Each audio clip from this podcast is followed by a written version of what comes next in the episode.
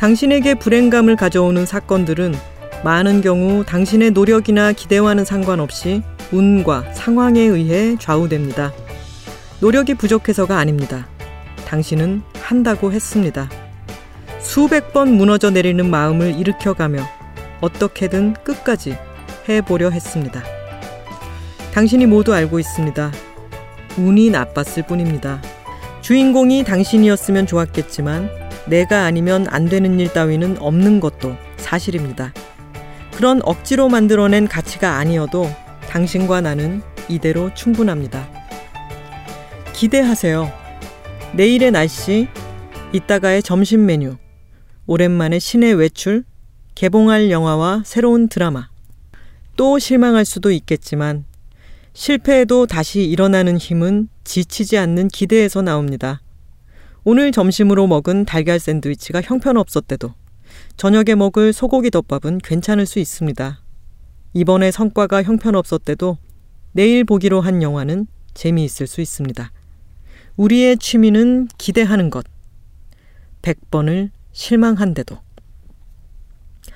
허지원 임상심리 전문가의 책 나도 아직 나를 모른다 속의 한 구절이었습니다.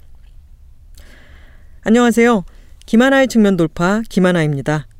예스24가 만드는 책일아웃은 매주 목요일과 금요일 김하나의 측면 돌파와 오은의 옹기종기가 격주로 방송됩니다. 목요일에는 저자와 함께하는 인터뷰 코너, 금요일에는 시작은 책이었으나 끝은 어디로 갈지 모르는 삼천포 책방과 책임감을 갖고 어떤 책을 소개하는 어떤 책임이 격주로 방송됩니다. 책일아웃에 소개된 도서와 저자 인터뷰는 웹진 채널 예스를 통해서도 보실 수 있으니까요. 책 제목을 기억하고 싶으신 분들은 채널 예스를 찾아와 주세요. 그리고 리뷰를 올리실 때 해시태그 책일아웃 잊지 말아주세요. 다운로드와 좋아요, 구독은 아주 큰 힘이 됩니다.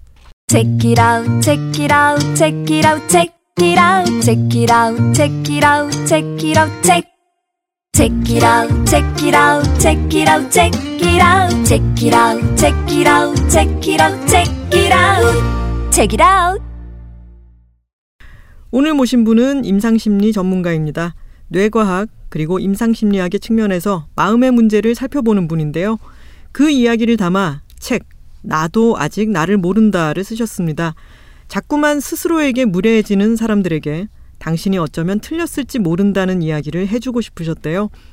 우리가 스스로에 대해 얼마나 오해하고 있는지 궁금해지는데요. 허지원 저자님 모시고 이야기 나눠보겠습니다. 네, 안녕하세요. 허지원입니다. 네. 교수님. 네. 교수님은 임상심리 전문가이기도 하고 일단 이 발음도 어렵거니와 네. 뇌과학 전문가이기도 하시잖아요. 네. 뇌과학자이기도 하시잖아요. 예. 네, 근데 보통 이 둘을 같이 하는 경우는 드문가 봐요. 한국에서는 아직은 예, 많이들은 안 하고 계신데요. MRI 연구를 하는데 사실은 돈이 많이 듭니다. 그게 가장 큰 문제죠. 아, 그 MRI 찍고 그 뇌를 찍어보고 연구하는데 네. 돈이 많이 드는군요. 네. 그러니까 이제 한 명을 예를 들어서 한 명 찍는다고 하면 한 명에 50만 원 정도. 그러니까 60명 보통 찍으니까 한 논문 한 편 찍는다고요? 예, 논문 한 편 만드는데 MRI 찍는 데만 한 3,4천만 원이 들거든요. 어머나. 그러니까 예, 그렇다고 하다 보니까 심리학자들이건 아니면 다른 연구자들이건 MRI 연구에 접근하기가 어려운 건 사실이고요. 그렇군요. 예. 그러면은 임상 심리를 전공을 하시고 네. 그러고 난 뒤에 아, 나는 뇌과학 쪽으로 가봐야겠다 네. 이렇게 생각하시게 된 계기 같은 게 있나요? 그 지금 한국에 네. 심리 치료 관련된 자격증이 한 3,000개 정도. 있고요. 아 진짜요? 네. 3,000개요? 그러니까 그 아마 동네에 있는 많은 심리상담소 이런 데들은 거의 대부분 한국심리학회에서는 파악도 못하는 자격증을 가지고 개소하신 분들이고요. 네. 김하나 선생님도 오늘 저녁에 당장 집 앞에 개원을 하실 수 있을 정도로 그러니까 한국에 일단은 그 법이 마련이 안 되어 있습니다. 아 그렇군요. 네네. 그러니까 심리라는 단어를 미국 같은 경우는 제한을 해놔서 못 쓰게 하고 이런 게 있는데 우리나라는 그런 게 없어서 자격증이 일단은 3,000개 정도 되다 보니까 한국심리학회 소속에서 이제 수련을 오랫동안 받고 한 거의 10년 가까이 받거든요. 학부 네. 때부터 그런 분들이 아무리 이제 심리치료가 과학적으로 잘 입증된 거를 잘 갖다가 써도 그렇게. 네, 일반인 분들은 조금 말씀드리기 되게 조심스럽네요. 일반인분들이 이제 다니는 상담센터가 아무래도 무자격자분들이 운영하시거나 이런 분들이 하시는 상담센터를 많이 다니다 보니까 심리치료 효과에 대해서 많이들 부정적으로 생각하시거든요. 다녀봤자 네. 효과 없다더라. 심리치료에 대해서 이게 과학적인지 많이들 생각을 잘 못하시는 부분들이 있어서 네. MRI 그림이 예쁘거든요. 보시면 뇌 그림이 예뻐서 예뻐서 하신 거 아니죠? 네, 예뻐서 한 것도 있는데 네. 그 뇌 그림으로 이제 좀 설득을 시키려고 시작한 게 있었어요. 그러니까 심리치료를 해보면 과학적으로 이런 식으로 뇌의 기능이나 구조가 바뀐다. 이런 것들 설득하기 되게 좋은 도구라고 생각을 해서 저는 뇌과학을 도구적인 측면에서 접근을 했고요. 그러니까, 아니신 분들도 있겠지만. 네, 이게 막 더듬더듬 뭐 문고리 잡듯이 그런 게 아니라 네. 실제적으로 이런 식의 차이가 시각적으로 증명이 된다라고 네, 하는 네. 게 매력적으로 느껴졌던 거였군요. 네. 그러다 보니까 이 책이 저는 읽어보고 처음에는 조금 일단 제 머릿속에 뇌과학을 전공하기도 하셨고 임상심리학자기도 하시니까 두 사람의 다른 자아로서 한 에피소드에 대해서 상담을 해주듯이 네. 쓰여 있잖아요. 네. 그래서 나중에 몇 챕터를 읽고 나서야 이렇게 돼 있구나라는 거를 알고 네. 그 뇌과학에서 얘기하는 쪽과 임상심리 쪽에서 얘기하는 게 물론 같은 치료 목적의 이야기를 하지만 톤이 꽤 다른 것 같아요. 네. 어떤 차이가 있을까요? 뇌과학 쪽이 어렵죠. 네, 어려웠어요. 다시 이렇게 안 써야겠다고 생각했는데 내가 저기 읽어보고 저는 이 공부를 어떻게 하나 싶었던 게 뭐 내측 전전두 피질, 복측 선조체, 백질회로 막 이런 말들이 끝도 없이 나오잖아요. 네네네. 다시 이런 책은 안 쓰겠다. 교수님은 이거 그냥 척 들으면은 다 어딘지 모릅니다. 알죠. 아는데 방금 신뢰도 확 떨어질 뻔했어요. 네.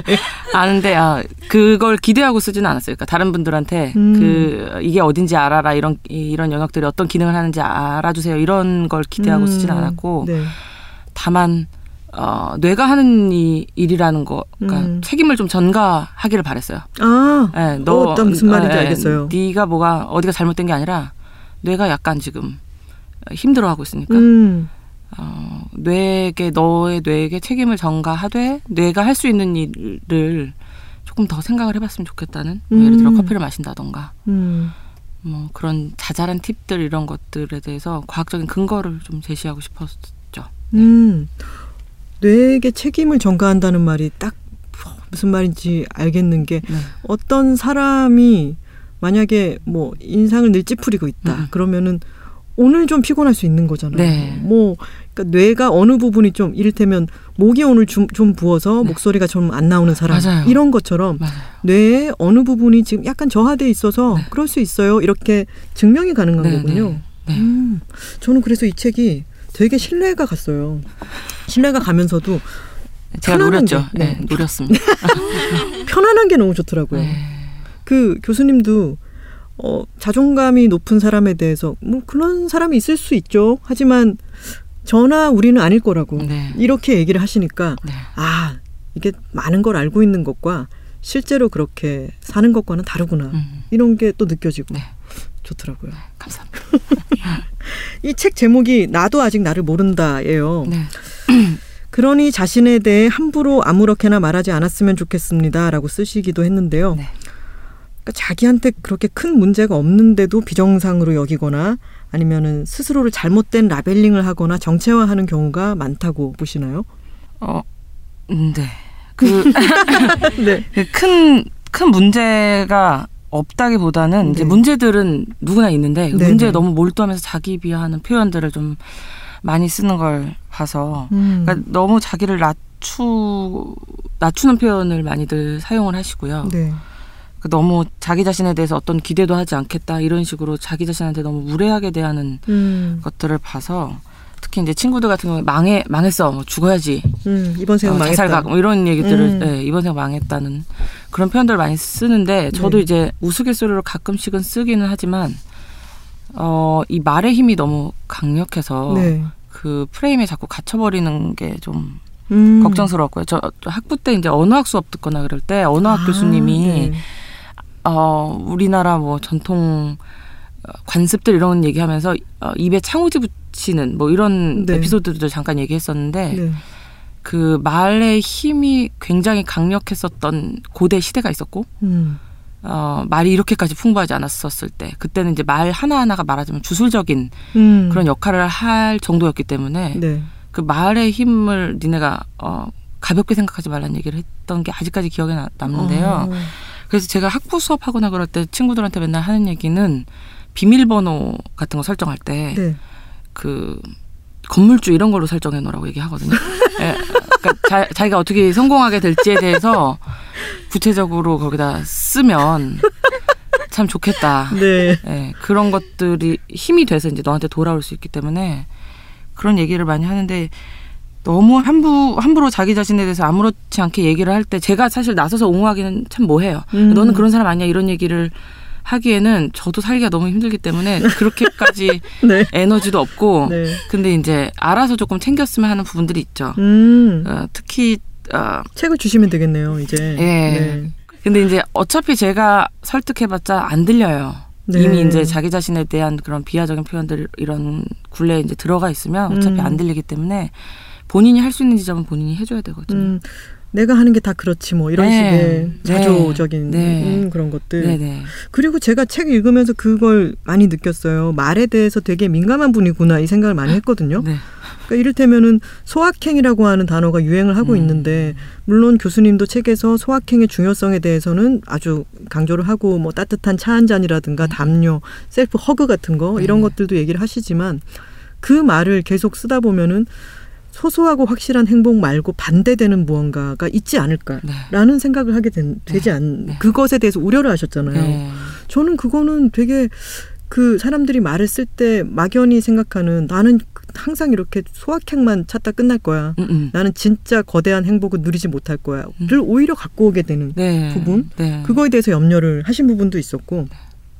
항우울제라고 하는 말 대신에 네. 어떤 말을 쓰자고 하셨죠? 뇌기능 개선제. 뇌기능 네. 개선제. 그것도 진짜 이건 좀 프레임을 다르게 하는 거잖아요. 항우울제는 이미 나는 우울한 사람이고 그거에 대해서 좀 싸우는 느낌이라면은, 뇌기능 개선제는 아까 우리 내가 뭐 어느 쪽이 조금 잘못됐어. 낫게 할 수 있어. 이런 느낌이고. 네. 그리고 그 부분도 좋았어요. 어른이 되고 싶지 않다는 말장난 이제 그만둬야 된다고. 예. 우리는 매일매일 조금씩 더 어른이 돼야 된다. 이런 것도 좋았고, 또 그 라벨링에 대해서 아까 얘기가 나와서 말인데 애착장애라고 하는 말에 대해서 조금 설명을 해주실 네. 수 있을까요? 사람들이 그런 말 하잖아요. 네. 그 심리학에서 이제 생후부터 이제 주 양육자가 꾸준히 관심, 특히 이제 신체적인 접촉, 정서적인 접촉 이런 것들을 생후 2년까지 좀 지속적으로 해주면 네. 이 친구들은 안정애착으로 들어선다. 안정애착. 네, 안정애착으로 네. 들어선다. 이런 심리학적인 연구들이 많았죠. 그동안 연구들이 많았는데, 그러다 보니까 우리나라에 이 안정애착이란 개념이 들어오면서 큰 문제가 됐었던 게 죄책감인데요. 네. 주 양육자들은 본인들이 안정애착을 제공하지 못했다는 죄책감이 너무 커졌고, 그래서 얘네들을 어떻게 하면 더 완전무결하게 키울 수 있을까. 내가 직장을 다 때려쳐서라도 2년 내내 얘만 붙들고 뭐 양육을 제공해야 한다는 등 이런 것들이 요새 20, 30, 40대들한테 이제 특히 헤테로섹슈얼 여성분들은 여기에 너무 몰두하기 시작했고요. 20, 30, 40대 이제 양육자들? 네네네. 네네. 애를 정말 무결하게 잘 키워야겠다. 네. 그랬고 이런 죄책감들 때문에 지금 어린아이들 같은 경우에는 좌절할 수 있는 기회는 자꾸 잃고 있고요. 좌절에 심리학에서 이제 얘기하는 최적의 좌절 경험. 최적의 좌절. 네. 네. 그 말 되게 인상적이더라고요. 네. 네. 최적의 좌절 경험이 있어야 되는데, 그런 거 없이 이제 주양육자들이 그런 완전 무결한, 완벽한 환경을 제공을 하려다 보니까 결국에는 이제, 그러느니 비혼을 하자. 아니면은 네. 그러느니 비출산을 하자. 이런 쪽으로 가는데, 왜냐하면은 가상의 자신의 아이에 대해서 죄책감이 너무 큰 거예요. 네. 아직 키워보지도 않았는데 네. 나는 실패할 것 같은 느낌? 네네. 불안감. 지금 내가 사는 집도 전세고 얘한테 좋은 교육 환경을 제공할 수도 없을 거고 그러면은 그냥 안 되겠다. 비출산을 하자. 이런 식으로 많이 가는 부분이 분명히 있거든요. 네. 애를 낳고 싶어 하지만 네. 그런 부분들이 우리나라에 들어와서 이제 잘못 적용된 부분이고요. 다른 하나로 이제 잘못 적용된 거는 내가 그래서 불안정 애착이었구나. 우리 주양육자들이 나를 충분히 돌보지 못했네. 하면서 이 불안정 애착을 어떻게 해서든지 보상받으려고 하는 케이스들도 분명히 많아요. 네. 그래서 그런 분들을 상담하기도 하시겠군요. 네. 선생님 저는 불안정 애착인 것 같아요. 부모님이 나를 이렇게 저렇게 키웠어요. 네. 이런 고개를 훅 떨구시네요. 네. 네. 그렇게 생각들을 많이 해요. 그러니까 아까 말씀드린 것처럼 또다시 이제 라벨링인데 네. 본인이 불안정 애착이기 때문에 이런 증상들이나 이런 문제들을 많이 가지고 있다고 그리고 앞으로도 이 문제에 대해서 고군분투할 거라고 자꾸 예측들을 많이 하시죠. 네. 그런데 그렇진 않거든요. 그러니까 많은 심리학 연구상 혹은 그 외에 다른 연구 결과상 네. 불안정 애착이었다고 하더라도 성인이라면 네. 한 5년 정도 누군가 안정적으로 애착 경험을 할 수 있게끔 이렇게 환경을 제공을 해주면 그게 재양육이라는 거군요. 네, 맞아요. 재양육 어렸을 때문에. 때 이미 나는 자라왔지만 다 커서도 재양육 경험을 쌓을 수 있다. 네, 네. 재양육 될 수 있다. 맞아요. 그래서 안정애착으로 다시 돌아올 수 있다는 연구 결과들이 있기 때문에 네, 그런 게 참 중요하죠. 근데 많이들 놓치죠. 네. 나는 왜냐면 불안정 애착이니까. 그런 식으로 라벨링을 네, 해버리는 이번 생은 거죠. 틀린 거죠. 이번 생은 틀렸다. 네. 그 애착 장애라고 하는 말도 성인에게는 쓰지 않는 말이고 아예 그런 건 없다고 네. 네, 하셨죠. 그러니까 이제 이 장애라는 말이 사실은 클리셰처럼 이렇게 통용되는 게 사실 조금 언짢은 부분인데 예를 들어 결정장애, 네. 애착장애 이런 것들인데 이 장애라는 건 그렇게 쉽게 말을 붙일 수 있는 건 아닌 거거든요. 네. 약간 남발되는 경향이 있죠. 네. 네. 그래서 이제 본인들은 가볍게 얘기를 하겠지만 사실은 그 아까 말씀드린 것처럼 말의 힘이 너무 강력하기 때문에 네. 그런 부분에서 우려되는 부분도 있어요. 네. 그리고 이 책에서 요즘뿐만이 아니라 최근 한동안의 중요 키워드인 자존감에 대해서 참 이야기를 많이 하고 계시잖아요. 네. 근데 자존감이라고 하는 것에 대해서 사람들이 저를 비롯해서 잘못 알고 있는 부분이 참 많은 것 같아요. 네. 이를테면 자존감의 허상이라고 하는 게 자기계발서 같은 데서 막 자존감이 높아야 된다라고 막 외침으로 인해 가지고 오히려 수많은 사람들이 나는 자존감이 저렇다면은 나는 자존감이 낮은 사람이야 라고 더 떨어진다든가 네. 그리고 사실은 높낮이라고 하는 게 더 위에 있다라고 말할 수 없는 부분이 분명히 있는데 네. 그거에 대해서 무조건 높은 게 좋다. 자존감을 키워라 라고 이야기를 하는 것의 문제점. 이런 얘기들을 많이 하시잖아요. 근데 그런 자존감에 대해서 지켜보면서 어떤 우려 같은 게 많이 드셨었나요? 그동안? 그러니까 오는 친구들은 다 본인들이 자존감이 낮다고 얘기를 하니까. 일단 얘기 들어와가지고 네. 하는 이야기가 네. 선생님 저는 자존감이 낮아요. 네. 한결같이. 그럼 뭐라고 대답하시나요? 선생님. 저도 낮아요. 네. 근데 그 자존감이 높은 사람은 없다는 얘기를 계속 합니다. 네.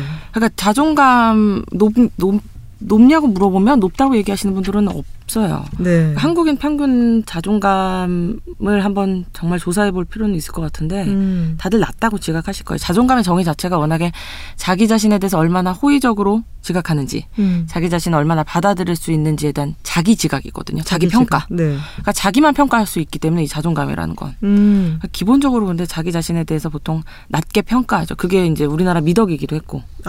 겸손이 되게 중요한 네. 나라였고 네. 나대면 안 되고 모난돌이 정을 맞을 거고.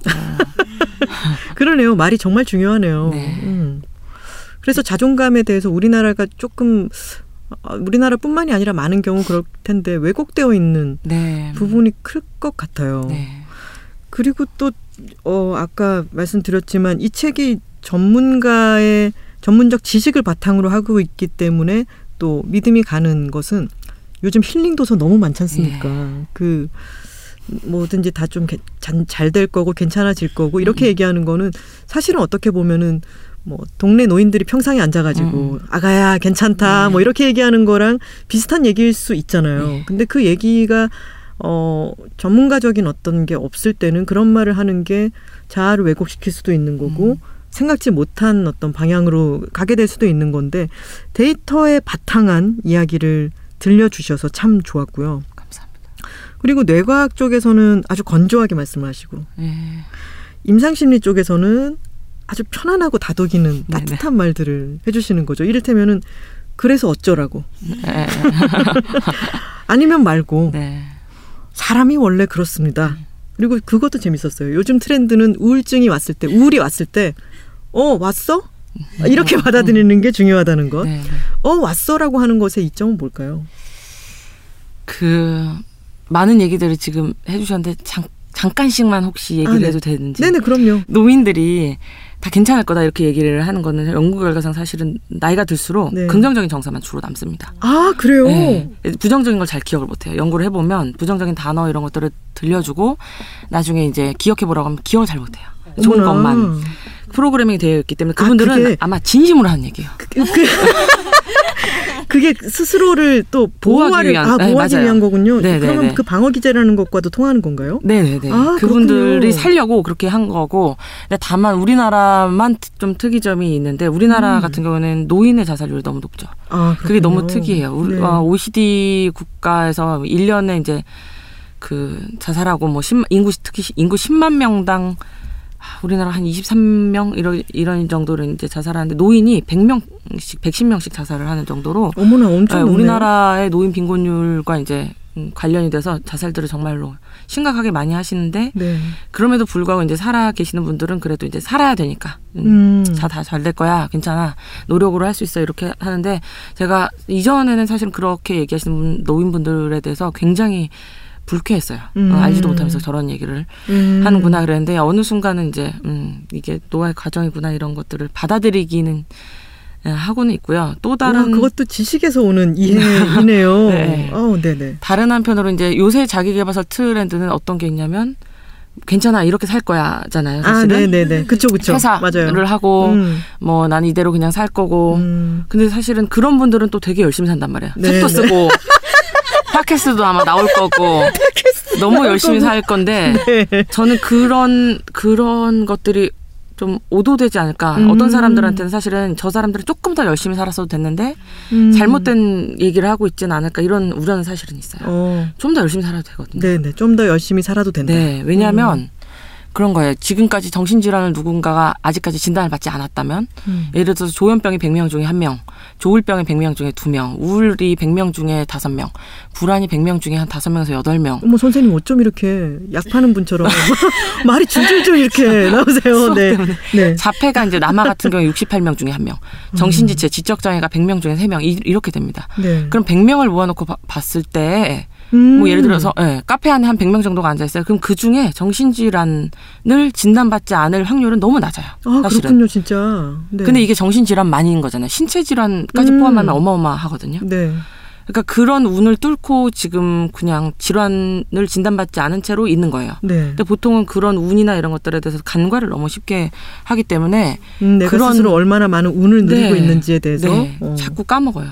그런데 이제 그런 분들한테 편하게 살아도 되고 아무 일도 하지 않아도 된다고 얘기하는 건 사실은 조금 더 열심히 살아도 되거든요. 그런 분들은 조금 더 열심히 살아서 본인이 조금 나중에 기여를 좀 해줘도 돼요. 네. 어떻게 하나? 돈으로 하면 됩니다. 돈으로? 네, 돈으로. NGO 이런 거 하는 지금 뭐 그런 건 생각 안 하셔도 되고요. 그렇게 투신할 필요는 없는데요. 네. 돈으로 하시면 돼요. 기부를 좀 많이 하시고. 그렇게 조금 더 하셔도 되니까 네. 너무 퇴사하려고 하지 마시고. 조금은 더 네. 다녀보시는 것도. 네. 왜냐면 직장은 자아실현을 하는 곳이 아니에요. 돈을 버는 곳이거든요. 그 말도 정말 좋았어요. 네. 직장에서 자아실현하는 곳이 아니다. 네네. 네. 그거는. 직장에서 만들어낸 말일 거예요. 여기서 뭐든 노력과 시간을 쏟아부어라. 네. 그렇게. 왜냐하면 돈 받는 것보다 더 과하게 열심히 해야 그렇죠, 직장으로서는 그렇죠. 이득이니까. 네. 네. 그래서 아까 제가 막 편안한 말들. 네네 편안한 말들에 네. 대해서 얘기를 하셨는데 제가 누가 그러셨는지 이 책이 뼈를 때리고 머리를 쓰다듬는다고 누가 표현을 하셨는데. 너무 좋다. 네네. 이거 어디 띠지로 써도 될 것 같아요. 네, 누구인지 너무 감사드립니다. 네네. 네. 뼈를 때리고 머리를 쓰다듬는다. 네. 이거는 뭐 병 주고 약 준다보다 네네. 훨씬 더 뼈를 때리는 말인데요. 네. 네네. 그 말투가 제가 약간 좀 특이한 부분이 있어서 사실은 팟캐스트 나오게 되는 것도 좀 주저했었던 게 있어요. 어떻게 들릴지에 대해서. 좀 주저스러웠어요. 저는 되게 편하고요. 재밌고 아주 제가 이미 마음이 편안해졌어요. 네, 감사합니다. 네. 근데 그게 저는 책이 던지는 말들이 약간은 뼈를 때린다기보다는 그냥 뼈를 때리는 부분도 있죠. 그거 너 너무 스스로를 방어하기 위해서 오버해서 그렇게 생각하는 거야. 이런 식으로 짚어주는 부분들이 있었죠. 네네. 하지만 그거를 떨칠 수 있는 머리를 쓰다듬어주는 뼈 때린 뒤에 그 부분도 저는 너무 거창한 게 아니라 좀 그냥 이렇게 생각해봐. 아니면 말고. 뭐 이런 말을 건네서 좋더라고요. 네. 요새 트렌드가 그 우울을 극복한다기보다는 아까 말씀하신 것처럼 뭐 왔어? 뭐 이런 쪽이어서 우울이 오면 온 대로 살아야 되거든요. 네. 우울과 함께. 네. 우울과 함께. 그러니까 올해 만약에 많이 우울하고 불안하고 외로웠으면 내년엔 더 우울하고 외로울 거예요. 계속해서 여러분의 노화가 진행될수록 네. 삶의 기력이 떨어지면서 더 우울할 수 있죠. 근데 거기에 대해서 그렇게 맞서 싸우려고 하면 안 되고요. 네. 좋게 왔구나. 또 왔구나. 그 부분인 거거든요. 그러니까 이렇게 우울이 온 것에 대해서 계속 연습을 하다 보면 네. 또 왔을 때 그렇게 낯설게 받아들이지도 않고 너무 놀라지도 않아요. 그냥 이제 또 왔구나 이런 식으로 생각을 하게 되는데 아까 잠깐 최적의 좌절을 얘기를 했지만 약간 걱정되는 거는 최근에 10대나 20대 초반 분들이거든요. 그러니까 제가 어렸을 때는 최적의 좌절을 어디서 경험을 했냐면 친구들을 만나거나 네. 내가 원하는 장소에 가거나 이럴 때 핸드폰이 없었기 때문에 저희 같은 경우에는 아마 김하나 선생님도 그럴 텐데 그냥 강남역 뉴욕제가 앞에서 만나자 그러면 그렇죠, 네. 만나야죠. 네네. 그 친구 집에 갑자기 무슨 일이 생기면은 2시간이고 3시간이고 5시간이고 그 앞에서 기다려야 됩니다. 네. 그런 좌절 경험들이 있거든요. 그럼 그 친구를 만약에 그때 못 만나게 되면 멍 때리고 오만 생각도 다 하고 다른 사람 관찰도 하면서 버티죠. 네. 그런 좌절 경험들이 있는데 요새는 이제 친구들을 만약에 카톡으로 못 만나게 되면 바로 연락을 하고 그러면 그때 못 만났으면 웹툰도 듣고 팟캐스트도 웹툰도 보고 팟캐스트도 듣고 하면서 또 다른 행동을 또 하고 다른 행동을 즉각적으로 하거든요. 그러니까 버티는 힘을 기를 기회가 자꾸 박탈당해요. 아. 그래서 광화문 예를 들어서 광화문 어디를 간다 아니면 예스24 뭐 홍대에 있는 예스24를 간다고 하면 일단은 거기에 커피숍이 있는지도 사실 모릅니다. 네. 전화번호부를 보통 뒤지죠. 그때부터. 그리고 나서 광화문까지 어떻게 가야 되는지도 버스기사 아저씨가 이렇게 오면 아저씨 여기 광화문 어디 가요? 그러면 이제 아저씨가 알려주면 가는 건데 아니면 네. 못 가요. 그게 다 문제 해결하는 거거든요. 그러니까 내가 어느 커피숍을 찾아가거나 어느 밥집을 찾아간다고 하면 거의 구전동화처럼 전에 내려오는 얘기만 듣고 네. 어떻게 해서든지 가야죠. 그게 다 사소한 좌절과 사소한 문제 해결 능력 이런 것들이 계속 반복되는 거였는데 요새는 그럴 수가 없어요. 그렇죠. 문제는 뭐냐면 이런 작은 좌절은 줄어들었고 네. 큰 좌절은 너무 커졌어요. 그러니까 이번 달에 집을 못 샀어요. 근데 다음 달엔 3억이 올라있죠. 그러니까 집은 못 사는 거예요. 네. 영원히 못 살 것 네, 같은 못 좌절. 네. 네. 그러니까 좌절은 더 거대해졌고 작은 좌절은 아예 거세됐죠. 그러니까 이런 문제 해결을 자잘하게 연습할 수 있는 시간이 없어져 버렸어요. 아 그렇군요. 네, 지금 10대, 20대들이 제가 그게 걱정이 된 거죠. 휴대폰으로 찾을 수 있는 문제 해결 능력을 문제 해결 능력이라고 보기에는 상당히 어렵거든요. 우리는 요즘 스마트폰이 뭐 요즘 또 날씨가 추워지면 빨리 꺼져버리니까 꺼졌는데 친구를 만나러 간다 그러면 공포죠 이것은. 네네네. 네, 어떻게 해야 될지를 모르겠고 네. 뭐 아저씨한테 묻는다든가 이런 건 생각도 못하고 이걸 어떻게 충전할 것인가에만 혈안이 되죠. 네네네. 그렇군요. 충전. 좌절 작은 좌절들이 일종의 면역체계이기도 하고 그거를 통해 가지고 또 문제 해결 능력이 커지기도 한다라는 네. 말씀인 거죠. 네. 그런. 네. 그러니까 이제 우울이 오면 아 내가 지금 강남역 뉴욕제가 앞에 서 있구나 이렇게 생각을 하시는 게 오! 나아요. 아 그게 그렇게 연결되는군요. 네, 이제부터거든요. 네. 이제부터 이제 이걸 어떻게 그럼 해결할 것인지에 대해서 네. 집중을 해야죠. 그러면 우울이 이번에 한번 찾아왔으면은 내년에 더 심해질 것이다라고 말씀을 하셨는데 그거는 되게 무섭잖아요. 네. 아무리 내가 왔어라고 생각한다 하더라도. 네. 그게 그러면은 좀 더 나아지려면 어떻게 해야 되나요? 그러니까 그만큼 힘이 커질 거라는 것도 믿어야죠. 아, 우울에 맞설 수 있는 힘이 네네. 커질 거라는 것. 나의 문제 해결력의 강도도 세지고 다양성도 더 넓어질 거라는 확신이 있어야 되죠. 그 확신은 자기 스스로가 믿어야 되는 거군요. 돈을 써야 되는 겁니다. 아, 돈을 어디다 쓸까요? 돈을 자기 자신을 위해서 이제 써야 되는데 예를 들어서 학생들한테는 그런 얘기를 많이 해요. 너희들이 아직 어떤 커피를 좋아하는지 너네 아직 모르고 제가 학부 선생님들한테는 학부 학생들한테 사실은 선생님이라고 얘기를 하는데 네. 선생님들이라고 지칭을 하는데 아무튼 학부분들한테는 돈을 더 벌려고 얘기를 하죠. 회사 퇴사만 생각하지 말고 돈 좀 벌고 왜냐하면 커피도 마시고 커피도 마셔보고 어떤 맛의 맥주를 좋아하는지 어떤 향의 바디 샴푸를 좋아하는지 아직 모르거든요.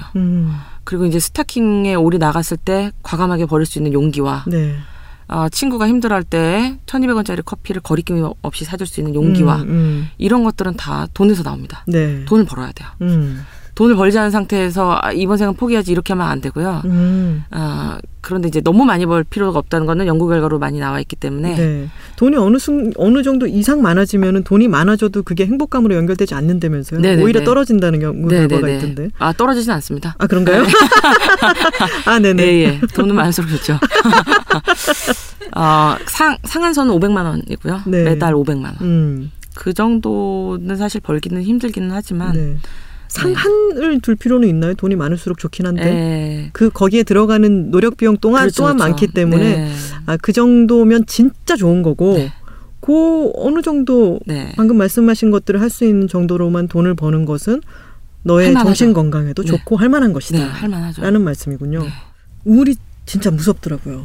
우울 무섭죠. 저는 아주 오랫동안 우울에 대해서 내가 잘 모르고 있어라고 생각을 했었는데 물론 실현을 막 심하게 한다든가 이랬을 때는 우울의 늪에 빠지긴 했었지만 제가 작년에 진짜 무서운 경험을 한번 했어요. 이맘때였던 것 같은데 제가 강남에 있는 모 호텔에 가가지고 강연을 2시간을 하기로 돼 있었어요.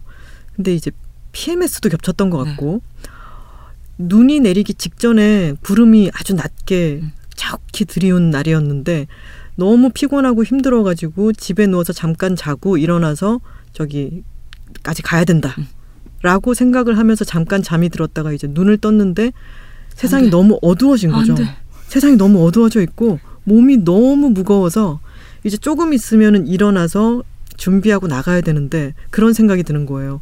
나는 절대로 이 침대에서 못 일어나서 이 강연을 하러 저기 그 삼성역까지 가지 못할 테고 그리고 모든 것을 망쳐버릴 테고 나는 진짜 끔찍해질 거야. 이런 생각이 밑도 끝도 없이 들면서 눈물이 주르륵 나는 거예요. 맞어요. 우울이 맞죠. 근데 진짜 그게 너무 무서워가지고요. 손가락 꼼짝을 못 하겠는데 그때 그 가위 눌릴 때 머리를 확 흔들면서 깨는 것처럼 진짜 혼신의 힘을 다해서 일어나서 어떻게든 가서 강연을 끝냈더니 그래도 거기서 벗어났어요. 근데 그 순간이 저는 너무 무서웠거든요. 대단하시대요. 그 힘든... 그죠? 굉장히 힘든데. 그죠? 굉장히 힘든 거죠. 저 그때 진짜 너무 공포스러워서. 생생하시죠, 근데. 그래서 우울이 저는 그때 아주 강렬한 한 번이었지만 그게 계속 찾아드는 사람이라면 그거를 감당하기는 진짜 힘든 일일 것 같아요. 쉽게 얘기할 수 없는 부분. 그리고 그런 공포를 느끼는 분들이 또 상담을 하러 많이 오실 거잖아요. 그러면은 상담하시면은 힘들지 않으세요? 상담을 처음 할 때는 많이 힘들어서요. 1시간 상담하면 보통 이제 반나절은 아예 아무 일도 못할 정도로 좀 많이 힘든데 특정 2개 자격증은 한 3년 동안 수련을 받아야 되거든요. 몇천 시간 동안. 그거 하는 동안 보통은 많이들 극복하십니다. 그리고 나서 이제 자격증 딸 때쯤 되면 이제 분리가 가능해요. 1시간 딱 상담하면 완전 몰입해서 할 수 있고 끝나면은 왜냐면 다음 내담자가 또 기다리고 계시기 때문에 또 충분히 몰입하고 와, 가능하죠. 세상에. 일종의 그런 분리를 하는 거군요. 상담을 하는. 제가 흔들리면 내담자분들이 흔들리기 때문에 단단해지는 수밖에 없죠. 그러면은 이건 사적인 질문들을 좀 해도 될까요? 책 제일 처음 머리말에 보면은 학부 때, 석사 때만 하더라도 당시 완전히 억압되었을 정도로 미성숙함의 결정체였던 저에게 이런 표현이 나와 있어요. 미성숙함의 결정체였는데 그 상담을 하면서 또 많이 나아지셨다라고 했어요. 그때 얘기를 좀 해주실 수 있을까요?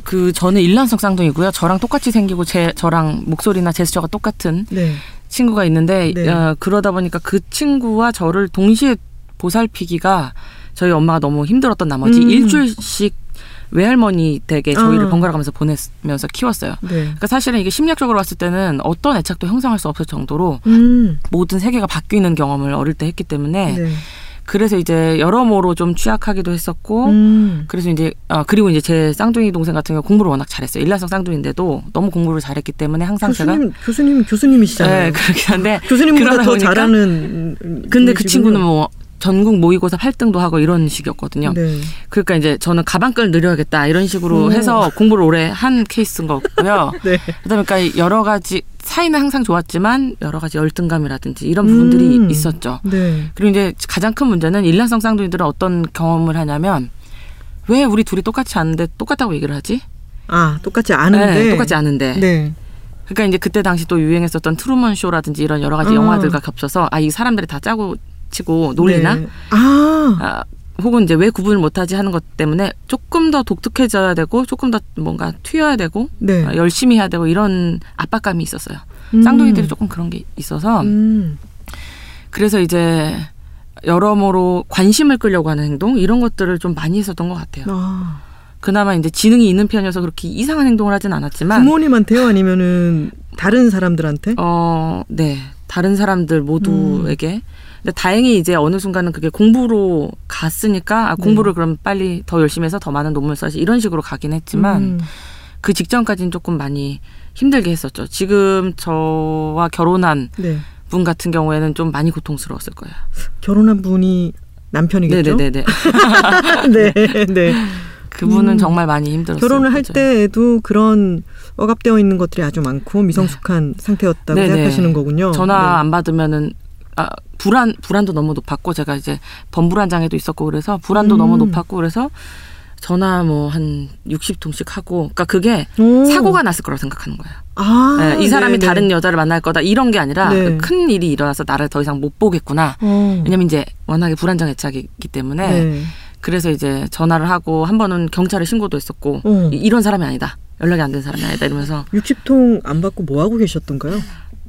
배터리가 다 돼서 에헤이, 그거를 네. 해놓고 자기 작업을 하고 있었던 뭐 밤에 작업하시는 분이어갖고 네. 하는 사람이어서 네네 그때는 강남역 유역제가 앞에서 서 있는 걸 모르셨군요. 그럴 네네. 줄을 모르셨군요. 네네. 아, 네. 그래서 여러모로 미성숙했죠. 그러면은 결혼을 근데 그렇게 미성숙한 되게 어떻게 보면 집착하는 듯한 집착은 아니에요. 죽음에 대한 공포가 너무 컸어요. 아주 불안해하는 네. 그런 여자친구와 네. 결혼을 했네요. 네, 했죠. 네. 그리고 했어요. 결혼을 하고 네. 아주 힘들었을 텐데 네네. 근데 재양육을 해준 아예 재양육자라고 말씀을 하셨던데 네. 그러면은 아주 안정적으로 애정을 네. 주신 네네. 거군요. 한 4년 연애하는 동안 매일 봤으니까요. 그러니까 하루도 빠지지 않고 2분, 3분을 보더라도 와서 보고 안심해라. 그렇게까지 연락 안 해도 된다. 내가 계속 있다. 이거를 계속 보여주셨어요. 와. 보여줬어요. 네. 네, 제가 남편이라 존대하는 건 아니고요. 제가 원래. 네네.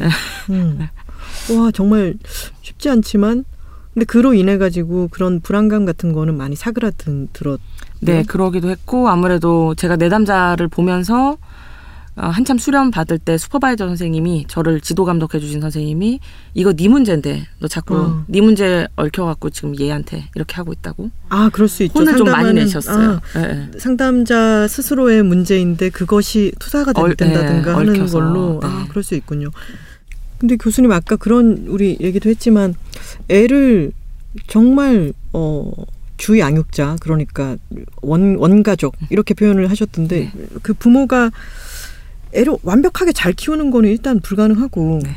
그렇게 만약에 애착 관계가 불안정 애착인 채로 자라난 성인이라 하더라도 새로운 아까 남편을 만나신 것처럼 새로운 안정 애착 관계가 만들어지면 5년 이내에 획득된 안정 애착으로 변화된다는 연구 결과도 말씀해 주셨잖아요. 네.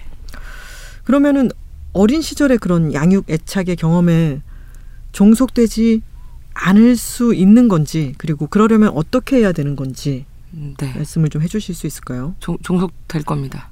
아, 종속되는군요. 종속됩니다. 근데 뭐예요? 그 책에는 봤더니 네. 봤더니 억울감에 사로잡히지 말고 그렇죠. 뒤도 돌아보지 말고 그렇죠. 가라고 하셔서 그럼 되는구나 싶었는데 종속될 겁니다. 요는 아닌 네. 척하라는 거죠. 아닌 척하고 해칠 수 없다고 규정을 해야 됩니다. 그런데 이제 보통은 본인이 희생양을 자처하는 분들이 있어요. 여러 유형들이 있는데 예를 들어 내가 이 가족에서 말썽을 부리는 역할을 하면 우리 가족이 조용해요. 그러면 이제 계속해서 말썽을 부리는 역할을 어릴 때부터 담당을 하는 친구도 있고, 혹은 내가 어딘가 말하자면 소위 부실하면 우리 가정이 조용해져요. 그럼 실제로 몸이 아프기도 하고, 혹은 이제 마음의 심리적인 질환을 얻기도 하죠. 네. 그게 이제 무의식적인 역동이 내가 아파야 되거든요. 혹은 이제 이 집을 지탱을 해야 된다던가 경제적으로든 이런 역할들을 본인이 계속해서 맡아서 해나갑니다. 도맡아서. 근데 그 부분에 대해서 직면을 해야 되는데 본인의 가족은 25세 이제 30세가 넘어가면 본인의 가족은 본인 1인 가족이 일단 돼야 되고요. 본인 1인 가정에 대해서 본인이 가장이기 때문에 가장으로서 할 수 있는 일들을 해야 돼요. 빚쟁이들, 나와 상관없는 빚쟁이들이라고 규정을 해야 되는데 마음의 빚이건 그 원가족을 경제적인 실제 빚이건 간에, 그러니까 내가 만든 가족에 대해서 집중을 해야 되는데 보통 내가 만든 가족이 나의 1인 가족일 수도 있는 거죠. 내가 선택할 수 없었던 상황들을 자꾸 자기 결함으로 보거든요. 나의 짐스러운 이 원가족들에 대해서 자꾸 자기 결함으로 보고 본인이 어떻게 해서든지 이걸 보상을 해서 메꿔야 된다고 생각을 해요. 그 원가족의 천박성에 대해서 괴로워하는 분들도 얘기 많이 듣기도 했었고 강압적이거나 침투적인 그런 부모들에 대해서 원망을 많이 하는데요. 거리를 이제 두셔야죠. 물리적인 거리를 두는 게 우선이고요. 그러면 이제 심리적인 거리가 조금 멀어지는데 요거는 조금 주의하셔야 될 게 복수해야겠다 이런 식으로 하시면 조금 어려워요. 왜냐하면 복수는 결국에는 같은 층위로 끌어올리는 거예요. 내가 서 있는 그 집안 위로 지면 위로 이 가족을 끌어올리거든요. 그리고 나서 내가 거기에 대해서 복수를 하려고 하는데 멀어져야 되는데 오히려 더 끌어올리는 거군요. 그냥 하찮게 여겨야 되거든요. 아니면 측은하게 여겨야 됩니다. 그런데 이제 나이가 들기 시작하면 그게 보일 거예요. 그 엄마의 그 주양육자의 폭력성이 얼마나 무지에서 비롯됐는지. 왜냐면은 지금 세대의 그 주양육자들은 고등한 교육을 받아본 적이 없고 이런 책을 읽거나 이런 팟캐스트를 들어보거나 한 적이 없어요. 그러니까 양육법에 대해서 교육을 받았던 세대들이 아니기 때문에 이분들이 뭔가 잘못을 했었던 것에 대해서 함부로 얘기하기 상당히 어렵습니다. 몰랐거든요. 그 세대에 대해서. 그 세대들은 정말 몰랐어요. 근데 우리는 아는 거고. 근데 그 부분에 대해서 사실은 화가 많이 나는 지점들이 있지만 어느 순간이 되면은 그랬구나 하면서 조금 멀리서 보게 될 거예요. 그럼 조금씩 거리가, 심리적인 거리가 오히려 유지가 됩니다. 근데 교수님 너무 어렵다. 그 양육법을, 이제 우리 세대는 양육법을 알아서 그렇게 하기는 힘들 테니까라고 생각하면서 또 바닥으로 떨어지고. 그렇죠. 양육법을 모르면은 애들을 마구 망쳐놓고. 아, 진짜 힘드네요. 근데 저의 안 나는 게 제일 좋죠. 결론이 그렇게 나면 안 될 것 같고요. 제가 생각해 보면 저는 아빠랑 사이가 좀 그런 것 같아요. 어렸을 때 저희 아빠가 너무 막말을 하는 분이고 언어 폭력이 굉장히 심해요. 본인은 의식을 못할 정도인데 진짜 굉장하거든요. 근데 저는 고등학교 3학년 때까지 정말 미칠 것 같다. 나 이 집에서 벗어나고 싶다. 이런 생각을 매일매일 하면서 살았고 근데 그러다가 대학을 서울로 오게 됐어요. 그래서 거리가 이제 생겼죠. 근데 그러고 나니까 아주 오랫동안 아빠에 대해서 미운 점, 막 아빠 없었으면 좋겠고 이런 거를 굉장히 많이 생각하다가 어느 순간부터는 내가 그렇게 생각할 일이 아닌데? 내 곁에 있지도 않잖아. 막 욕을 하고 막 옆에서 막 폭언을 하고 이런 사람이 바로 옆에서 보이는 게 아닌데 내가 왜 이러지? 이런 생각이 들면서 대학도 졸업하고 직장인이 돼서 그때까지도 되게 대면대면하게 지냈어요. 근데 그러다가 어느 날 뭐 아빠랑 인사도 하는 둥 마는 둥 부산에 갔다가 오고 이런 것도 좀 이상해서 어느 날 그냥 아버지 한번 알아보시다 그러면서 안았어요. 아빠를 들어가서. 우와. 근데 나는 그 순간이 너무 어색하지 않을까 싶었는데 너무 자연스러운 거예요. 너무 아빠 너무 좋아하는 거예요.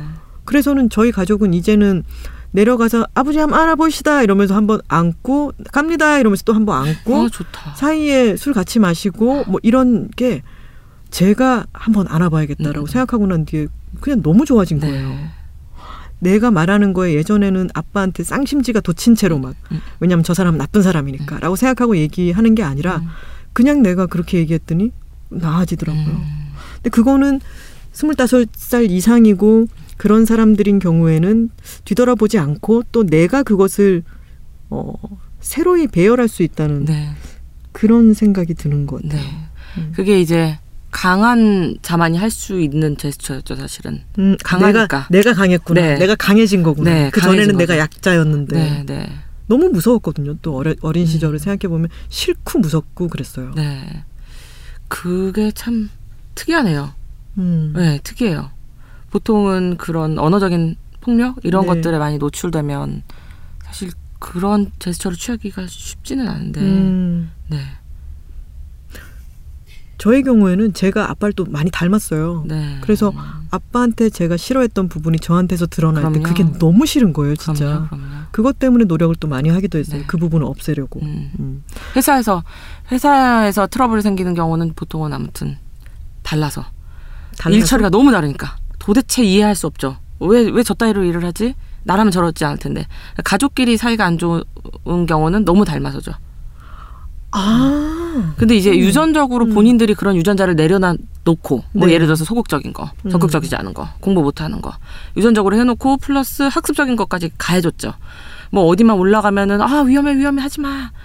뭐 이런 식으로 계속해서 학습을 시켰다던가, 본인이 책 한 장 안 읽으면서 뭐 공부하라고 한다던가 이런 식으로 해서 시너지가 너무 크거든요. 유전과 환경 상호작용이 너무 시너지가 커서 자기랑 정말 똑같은 인류를 세상에 내놓고 그게 싫은 거예요.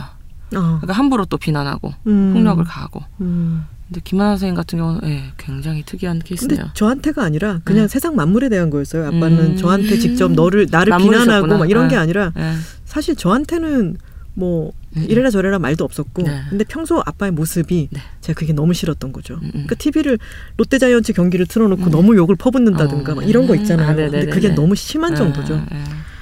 타인한테 그럴 때도 있고요. 네. 그리고 또 그 부분이 있었죠. 연애 관계에 있어가지고 그런 사람들이 있잖아요. 이래도 날 사랑해? 네.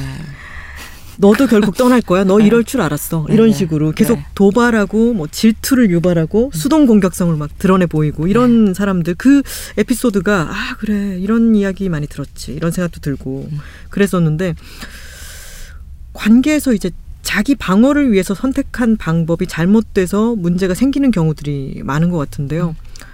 그런 사람들은 연애를 할 때 조금 어떻게 노력을 하면 좋을까요?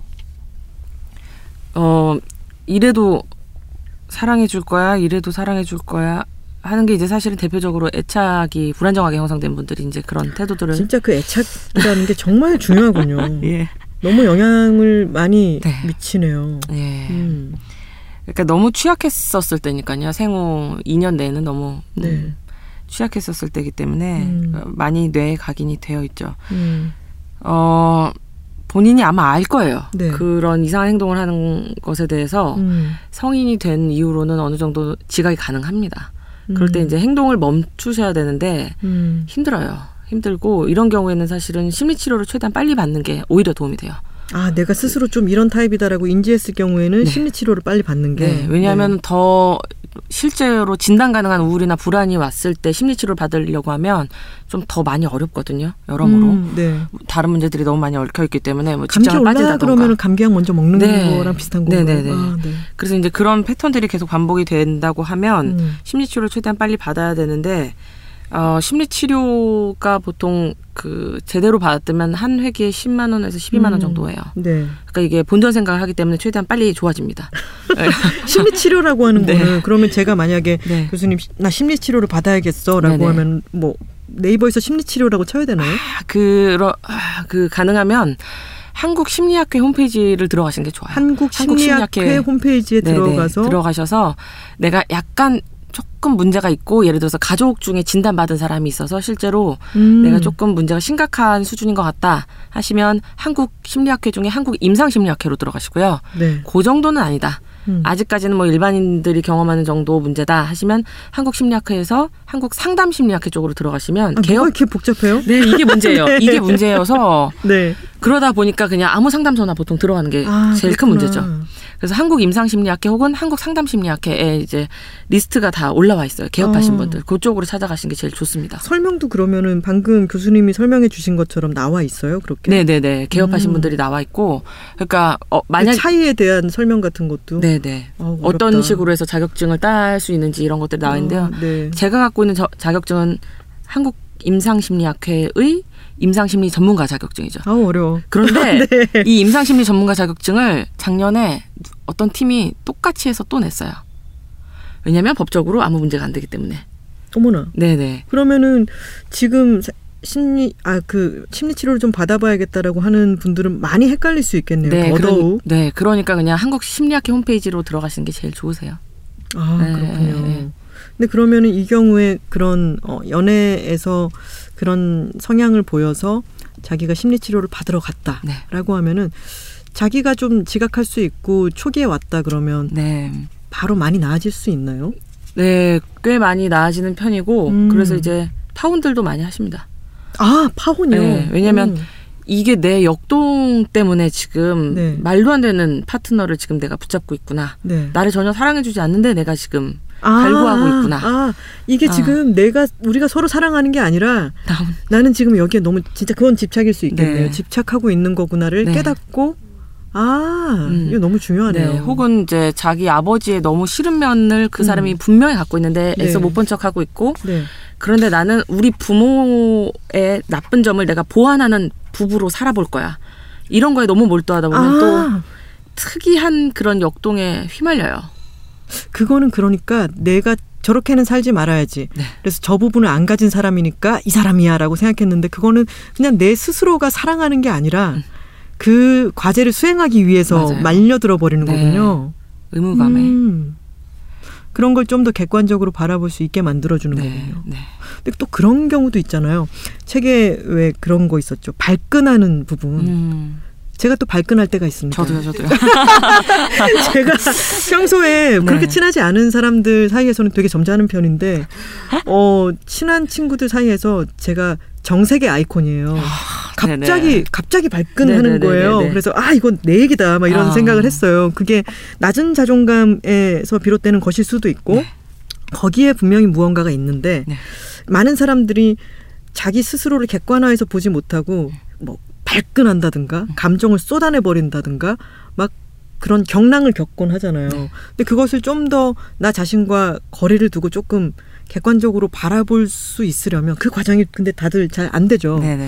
근데 그거를 감정을 드러내고 나면은 후회를 하죠. 저도 정색하고 나면 후회하거든요. 그렇죠. 근데 그러면은 교수님은 그런 사람들 저한테 네. 어떤 조언을 해주시겠어요? 이런 분들이 후회를 하죠. 그죠? 네. 부끄럽죠. 네, 많이 부끄럽죠. 그럼 그 소리도 왜 그렇게 갑자기 지르는 거예요? 그러면 가능한 그 부끄러움의 시간을 조금 오래 갖는 게 좋아요. 충분히 부끄러워해야 돼요. 부끄러움 의자에 앉아서. 네. 내가 충분히 진짜 부끄러워해야 되는구나. 네. 진짜 이거 수치스럽다. 그러니까 나는 내가 지금 이 나이에 많은 통찰을 얻었다고 생각했는데 아직까지도 내가 모자라는구나 하는 부분에 대해서 충분히 조금 더 생각을 하시면 그 생각 많이 해요. 네. 그죠? 네, 많이 합니다. 점점 줄어들 거예요. 그렇긴 해요. 네. 예전보다는 진짜 사람 된 것 같아요. 맞아요. 강도도 줄어들 거고 빈도도 줄어들 거예요. 근데 진짜 이제 그렇다. 네, 희망적인데요. 네, 옆에서 쓴소리하는 사람들은 있으시죠? 있죠. 네, 그런 분들한테 감사하셔야죠. 정말 감사합니다. 네, 밥도 많이 사주시고. 네, 맞아요. 그 친구들이 저한테는 나침반처럼 생각되는 친구들이 있는데 아주 편안한데 저는 좋은 친구의 정의가 뭐든지 넌 괜찮아, 너 잘했어, 너는 뭐 잘하니까 이렇게 해주는 친구들보다 야, 너 그거 아님? 뭐 이렇게 얘기해주는 너 미쳤냐? 이렇게 얘기해주는 그런 친구들이 저한테 정말 중요한 친구들이거든요. 제 정신을 차리게 만들어주는 것 같아요. 그러니까 이게 자기 문제에서 기인한 방어기제인 걸 직면을 하셔야 돼요. 아프셔도. 네, 지금 뭔가 버튼이 눌린 거거든요. 네. 내 그 열등감과 자격지심. 네네, 맞아요. 저는 제가 어떨 때 정색하냐면 너 지금 나 무시하냐? 이런 식의 부분에 확 눌려요. 네.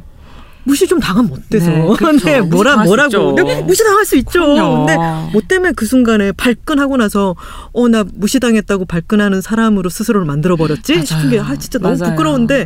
또 그래요. 네. 그래도 많이 나아졌어요. 교수님은 어때요? 네, 저도 어떨 때 발끈해요?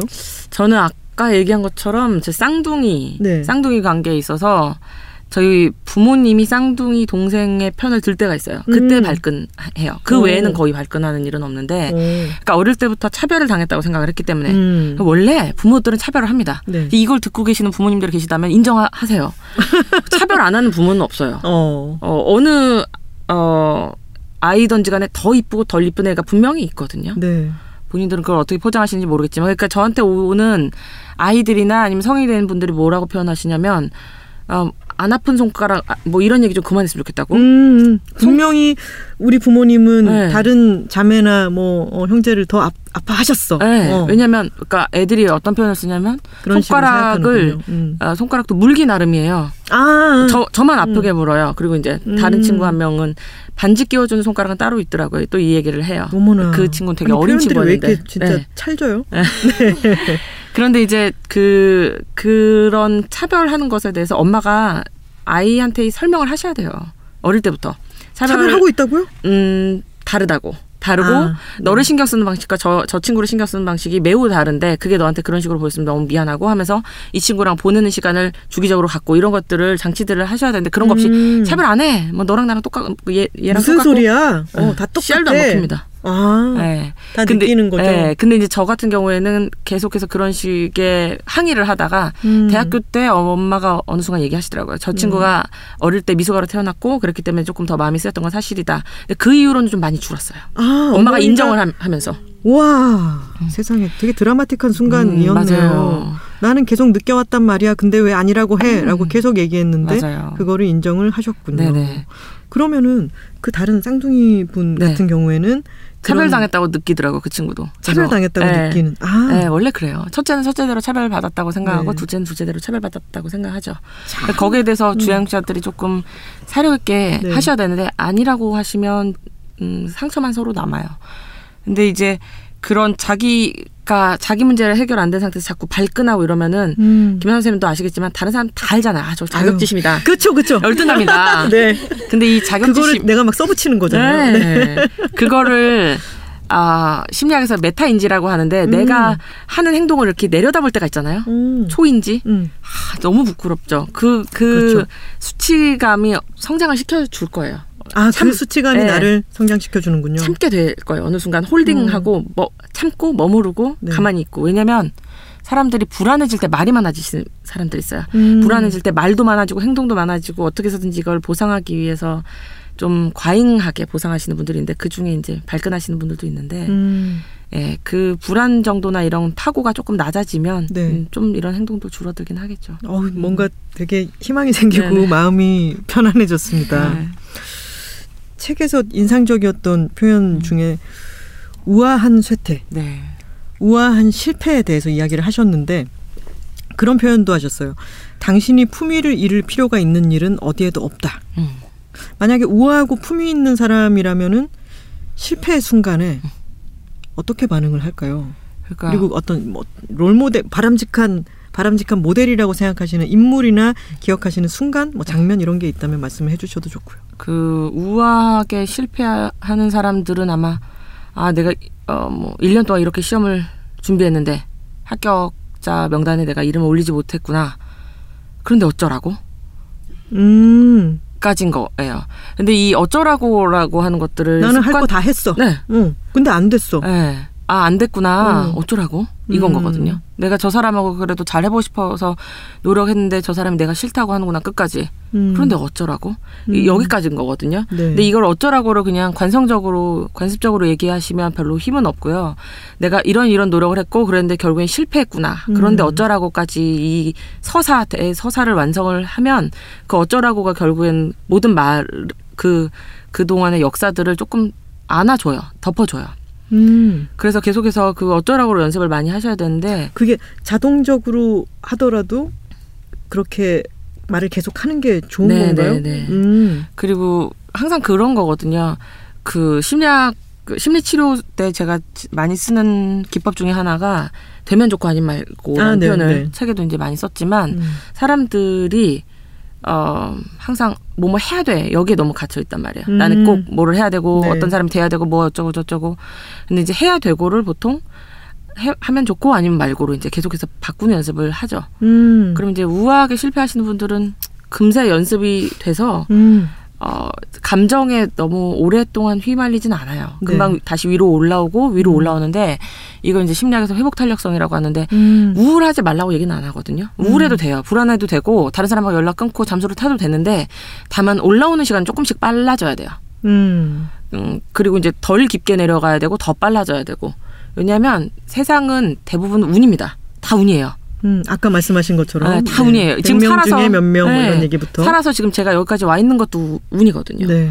그런데 이제 그런 운들을 고려를 했을 때 어느 순간 나한테 아주 좋은 운이 올지도 모르는데요. 밑에 내려가 앉아 있으면은 못 잡아요. 그걸 자꾸 제가 그거를 지나가 버리는군요. 네, 그게 너무 안타까워서 운이 언제 올지 모르니까 그거를 조금 잡을 만한 준비는 해야 되니까 올라오라는 거죠. 빨리 어느 순간이든 빨리 올라와야 됩니다.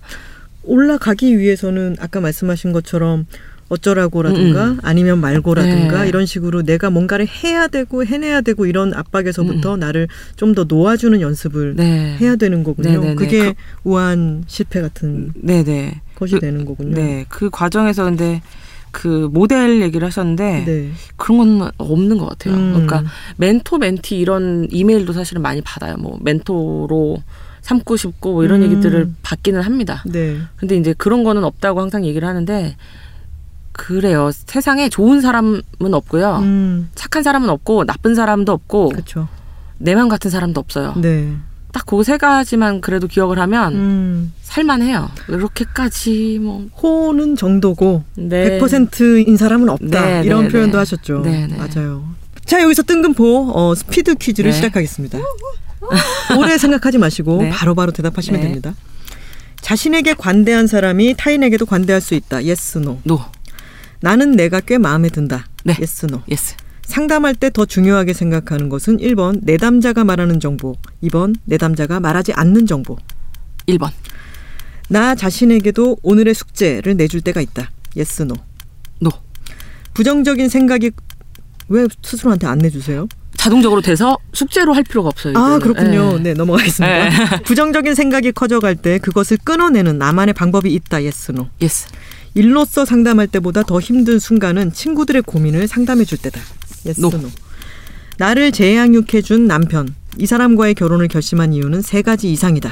예스, 노. 예스. 자존감이 낮아지려고 할 때 스스로 되뇌는 말이 있다. 예스, 노.